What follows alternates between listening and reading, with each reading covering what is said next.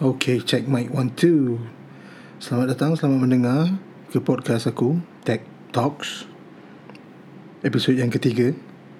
Terima kasih sebelum tu aku nak ucapkan kepada siapa yang dah dengar episod satu, siapa yang dah dengar episod dua. Terima kasih. Terima kasih, terima kasih kepada subscribers yang ada. Terima kasih. Uh, sokongan korang memang buat aku rasa semangat lah nak buat benda ni. So, okay, minggu ni, episod minggu ni, episod ketiga masih lagi dalam cerita pasal Apple. Masih lagi cerita pasal in, uh, intricacies. Benda-benda yang paling yang benda-benda dalaman, benda-benda yang dalam device yang korang pakai. So, minggu ni aku nak cerita pasal iCloud dengan ekosistem Apple lah secara keseluruhannya uh, on the surface lah. Aku tak berapa nak masuk dalam sangat. Nak masuk dalam sangat ni panjang lagi cerita dia. So aku just nak macam biasa aku akan scratch on the surface. Aku akan cuba menjadi tidak berapa technical. So itulah. Mari kita mulakan. So again uh, kita mulakan dengan iCloud. So iCloud ni korang tengok macam most of korang yang aku percaya mesti ada iPhone. Mesti pakai iPhone. So iCloud tu ada je dekat dekat dalam uh, settings tu. Buka settings benda atas sekali tak nama kau itu iCloud. So banyak yang datang dekat service center banyak yang datang jumpa jumpa aku jumpa kita ni technician semua. So banyak komplain lah. iCloud ni penuh abang. Saya tak boleh buat apa-apa dah. Dia asyik keluar je pop up pop up pop up apa iCloud ni? So okay So iCloud ni bagi aku lah sebagai pengguna Apple eh sebagai pengguna barang Apple aku dah banyak barang Apple. So iCloud ni ialah dia punya center segala-gala uh, benda yang kau pakai. So it, bila cerita pasal iCloud mesti cerita pasal ekosistem. Jadi iCloud ni kalau kau jadikan dia roda dia yang dekat tengah-tengah dia gear yang dekat tengah-tengah dia pun yang yang tempat pusing. Kalau roda basikal tu yang yang yang tempat rantai pusing sprocket tu kan. Ha tu. So dekat situ iCloud so cabang-cabang keluar tu ha, kita adalah iPhone kita adalah uh, iPad kita ada Mac kita ada Apple TV kita ada HomePod yang tak masuk Malaysia kita ada Apple Watch uh, kita ada Beats. Beats kita ada AirPods uh, banyak lah semua semua benda ni semua ni dia connected kepada iCloud. So macam aku cakap tadi most of korang kebanyakan korang mungkin ada satu produk je which is iPhone. Jadi korang tak rasa sangat iCloud ni. And betul juga sebab iPhone ni kalau ikutkan uh, step one langkah pertama dalam kau nak masukkan diri kau familiarize diri kau dalam ekosistem Apple. So macam aku cakap tadi, kita tak boleh cerita pasal iCloud kalau kita tak cerita pasal ekosistem.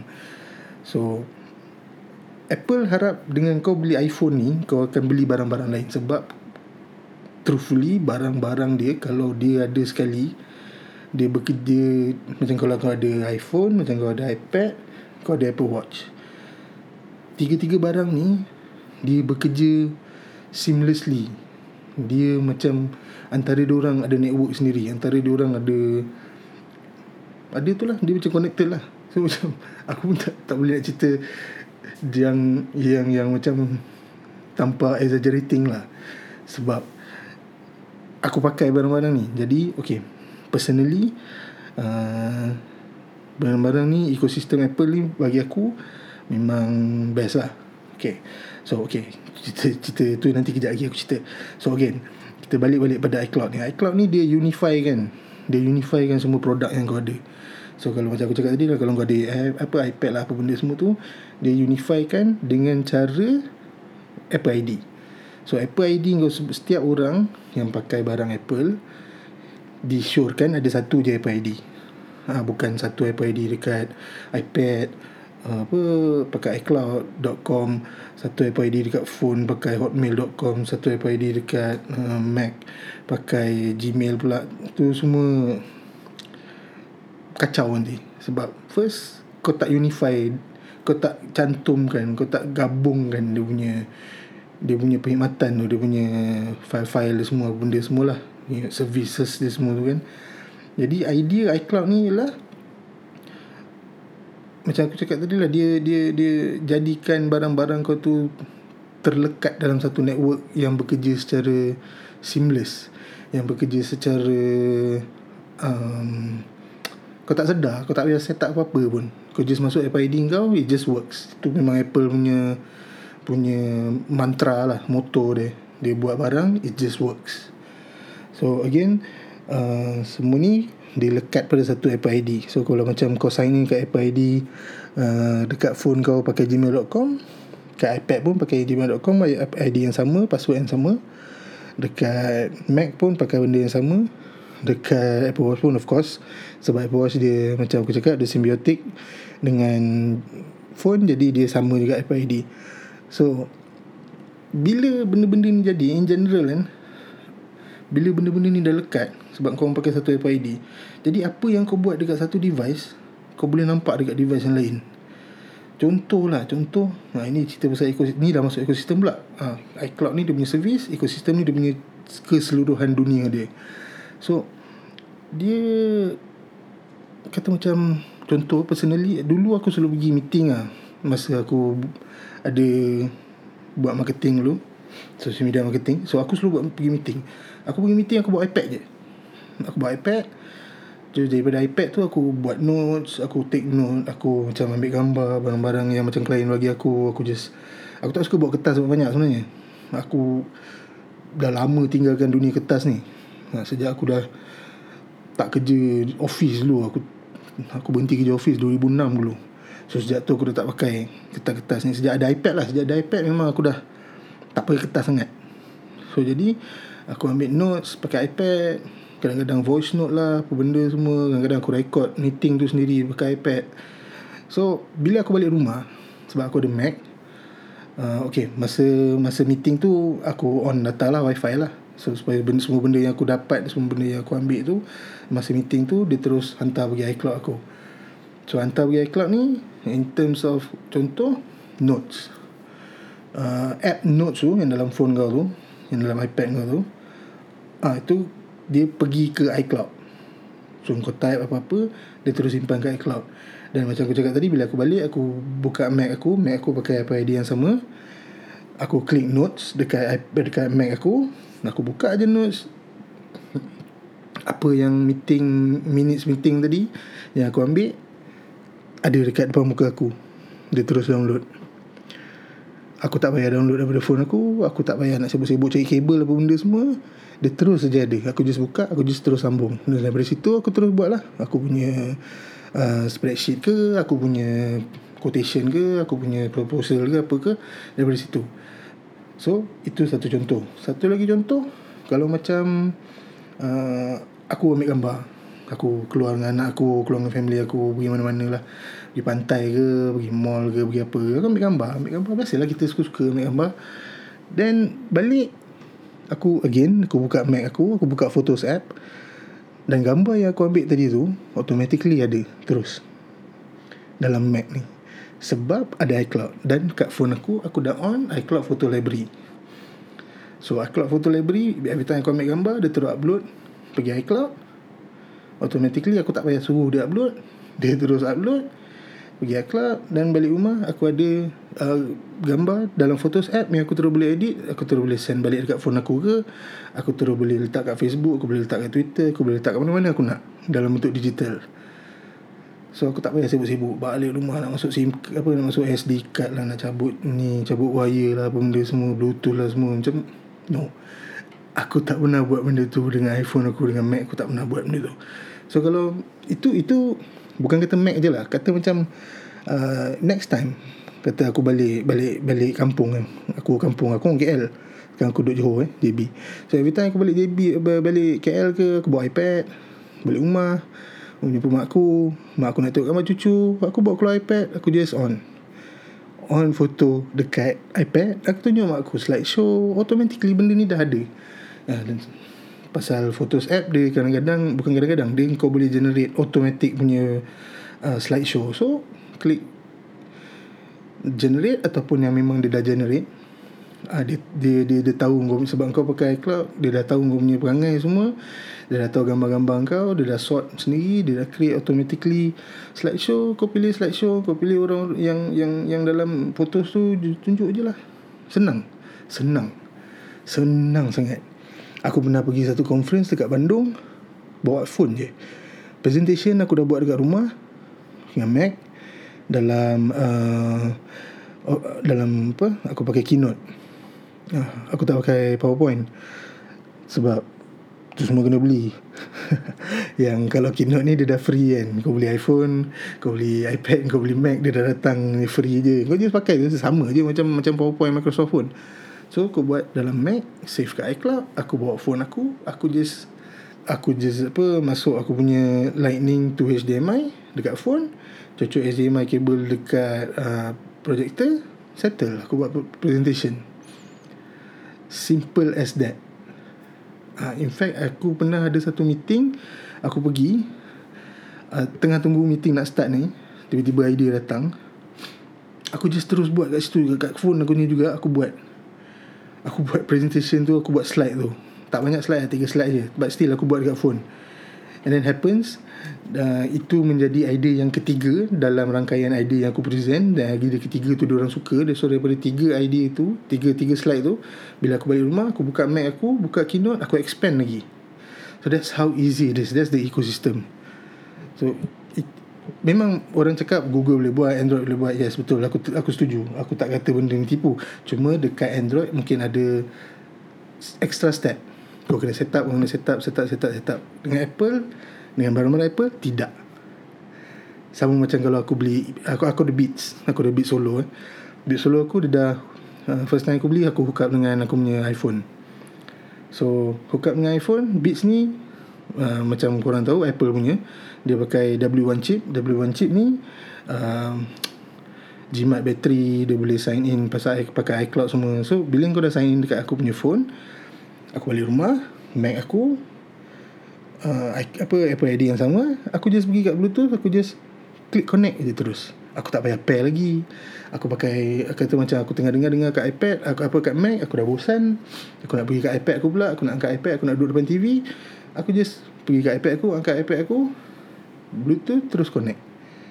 Tak payah nak pair 3-4 kali Untuk device yang berlainan. Janji Apple ID yang sama.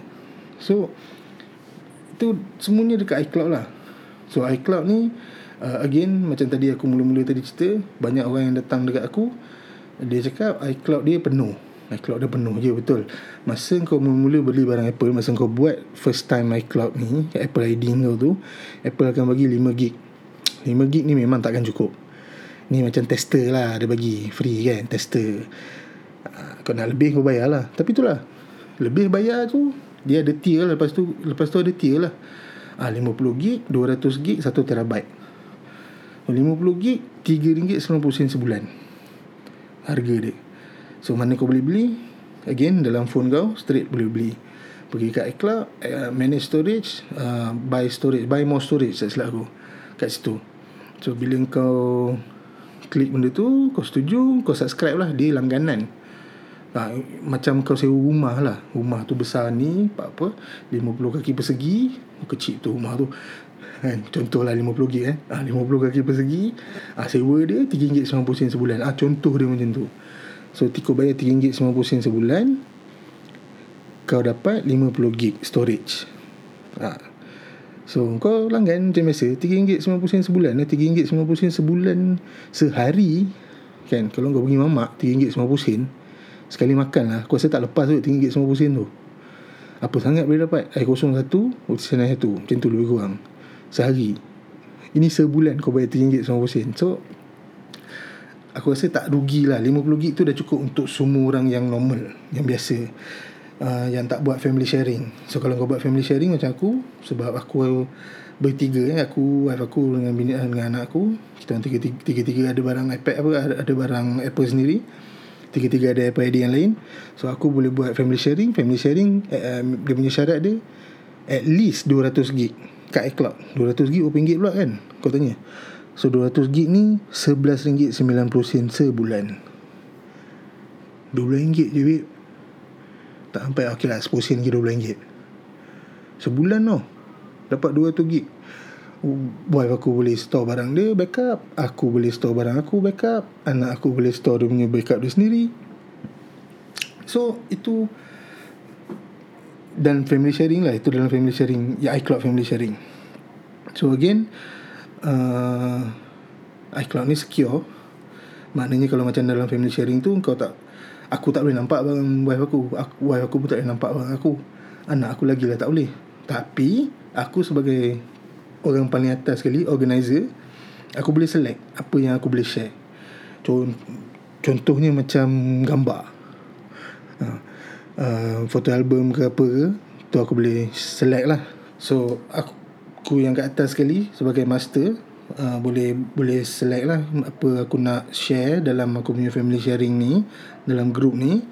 Uh, Most of the time Aku, aku rasa sebab Orang normal Akan share apps lah ha, Biasa macam share apps ni Contoh kalau macam kau beli app Macam aku beli app Game Ke aku sewa video ke apa ke Aku boleh select Sama ada aku nak share dengan orang bawah aku Dalam family yang sama atau tidak. Jadi Orang yang bawah tu tak payahlah Nak beli 3-4 kali benda yang sama.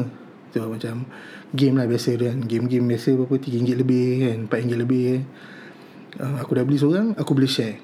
So kebanyakan game dekat App Store sekarang Boleh buat macam tu uh, dia ada family sharing feature uh, yang membuatkan kalau kau dah beli sekali kau beli sekali je. Kau dah tak payah nak beli 3 4 kali. Uh, ini untuk game yang kau beli sekali bukan yang in app purchase tak kira lah. Macam kau main Fortnite ke kau beli barang dalam Fortnite kau kau nak bagi barang tu dekat orang dalam family kau tak boleh lah macam tu. Uh, cuma kalau macam game yang kau beli sekali contoh Final Fantasy eh Final Fantasy 9 RM89.90 Kau dah beli. Aku dah beli Lepas tu wife aku pun nak main. And takkan aku nak bagi phone aku eh, Every time dia nak main So aku suruh dia download. And dia pergi Dia tengok purchase Aku punya purchase ah, Just download je daripada situ. Tak payah bayar lagi dah. Ha, Tu contoh dia. Ha, Kecuali in-app purchase. In-app purchase Kena buat lagi sekali Kena beli every time. So itu Untuk Family sharing lah 200GB Yang paling top sekali Tier untuk iCloud Storage dia 1TB 1TB harga dia RM39.90 Again tak sampai RM50 pun Kau dapat 1TB uh, ah, So ini 1TB ni Untuk bagi aku Jarang aku dengar orang pakai lah. Uh, Tapi itulah RM50 sebulan eh, RM40 sebulan Kau dapat 1TB Kalau kau memang jenis Pakai heavy Memang barang Apple je Tak ada benda lain kau pakai Yes. Ini yang on, but, This is for you lah bagi aku.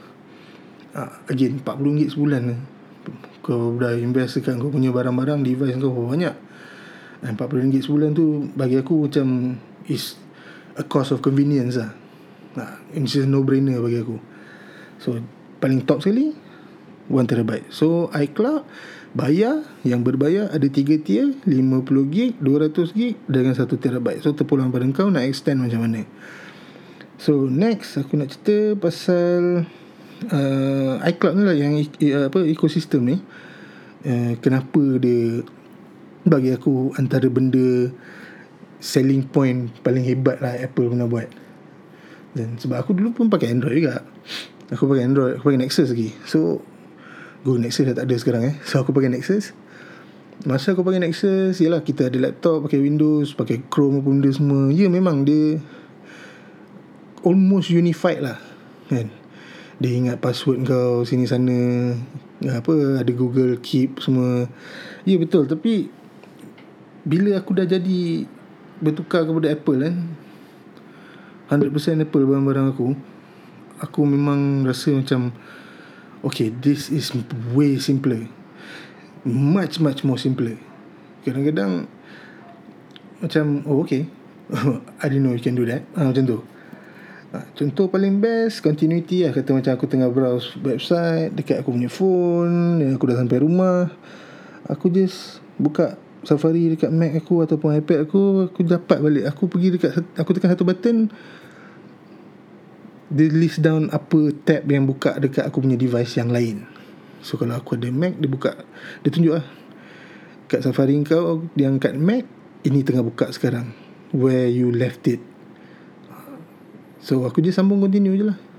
It's so easy. Lagi sekarang-sekarang ni dengan Catalina coming out dengan um, apa nama uh, iOS 13 coming out iPad OS coming out it's gonna be much much more easier. Because Apple sekarang bagi aku macam aku cakap masa episode 1 dia are moving away from devices. Devices bagi orang aku rasa orang dah nampak yang devices ni akan capai satu tahap tepu saturated orang they have done uh, such a good job. So sampai satu tahap aku rasa orang nak upgrade tu lambat.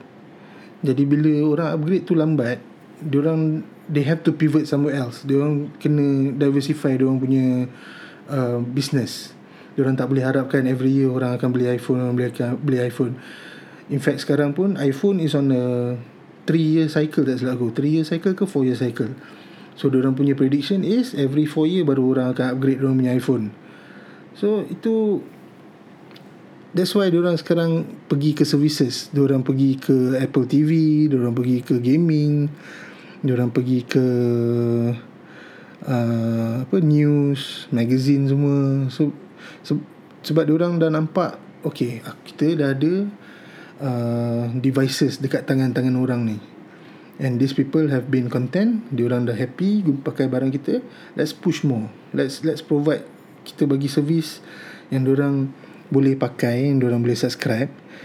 And everything dalam dunia sekarang ni most aku rasa 90% of benda dalam dunia sekarang ni dah jadi services. And game pun dah jadi services And video game dah jadi services Every 3 bulan Every 4 bulan Kau kena beli Expansion pack lah Season pass lah Apalah Tu video game. And uh, Apa uh, Even wayang pun sekarang Dah macam Dia macam uh, Kau dah lepas Avengers eh Avengers Endgame tu kan? Dia dah keluar lama ni. Tiba-tiba Wih keluar lagi. Ada extend pula sikit. Dah macam video game pula. Sama video game lah Game of the Year Edition lah Macam tu lah juga itu bagi aku memang aku rasa semua bisnes buat macam tu sekarang.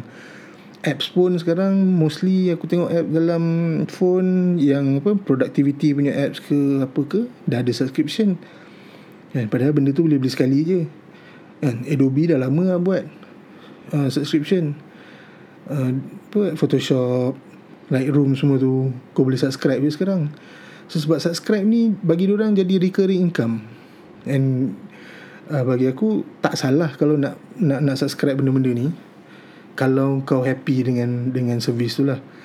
Uh, macam Netflix. Aku happy dengan Netflix kan? So aku uh, daripada hari pertama Netflix ada dekat Malaysia aku dah subscribe. Sama juga dengan dulu aku Spotify kan? Lepas tu hari pertama Spotify ada dekat Malaysia aku terus subscribe. And then sekarang aku dah pakai Apple Music. So again Apple Music dah dekat Malaysia je terus aku tukar jadi pakai Apple Music. Aku akan subscribe pada servis yang aku rasa berbaloi yang first berbaloi dan worth it. So Apple is moving towards that direction. And dia apa Apple TV gaming apa benda semua ni uh, kebanyakan daripada produk-produk dia yang akan datang akan ada subscription fee. Uh, so yeah. So itu Apple lah So again Macam mana dia nak unify kan experience tu?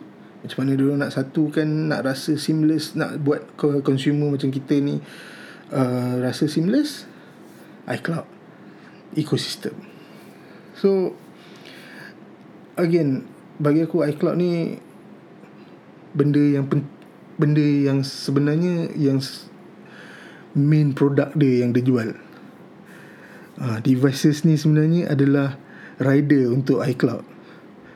And of course lah, dia aku cakap, wih mahal gila rider dia kan. And iPhone sampai RM5,000 kan, 10S. Tapi tu lah. Kau bayar RM5,000, kau boleh pakai 5-6 tahun, boleh dapat uh, security update. Kalau apa-apa major problem jadi macam dulu ingat tak ada case satu hari tu iPhone semua dia dia macam restart restart restart dia respring dia bukan restart totally dia just macam tiba-tiba gelap tu bulat-bulat bulat-bulat lepas tu keluar balik dia punya lock screen ada satu hari jadi macam tu dan within 8 hours within 8 hours 8 jam Apple settle kan masalah tu satu dunia kan mana ada company yang ada rekod buat macam tu kecuali Apple. Aku tak pernah tengok lagi ada company buat macam tu. Dan dalam masa 8 jam, dalam masa 12 jam, dalam hari yang sama benda tu jadi, dia terus keluar update cepat-cepat. So itu itulah harga yang kau bayar. Dan men, aku rasa aku dah buktikan kot aku punya Mac 2011, iPad mini, uh, iPhone 6s sampai sekarang boleh pakai works perfectly laju. Ya yeah, aku memang puas hati lah. So again iCloud itulah cerita dia pasal iCloud. Memang ya yeah, macam Steve Jobs kata lah it's magical so aku rasa kalau ada apa-apa soalan pasal iCloud macam biasa korang boleh DM aku. Uh, cepat atau lambat itu je lah. Aku akan balas mesti akan balas cepat atau lambat je. So aku rasa cukup untuk minggu ni. Minggu depan aku akan datang balik dengan satu topik yang best. Aku rasa aku dah ada semua-semua idea ni semua. Dan minggu depan topik yang aku rasa hangat lah sebab ramai orang datang kedai tanya pasal benda ni. Uh, nak preview dia eh. aku bagi tajuk je lah eh. App Store dengan billing problem.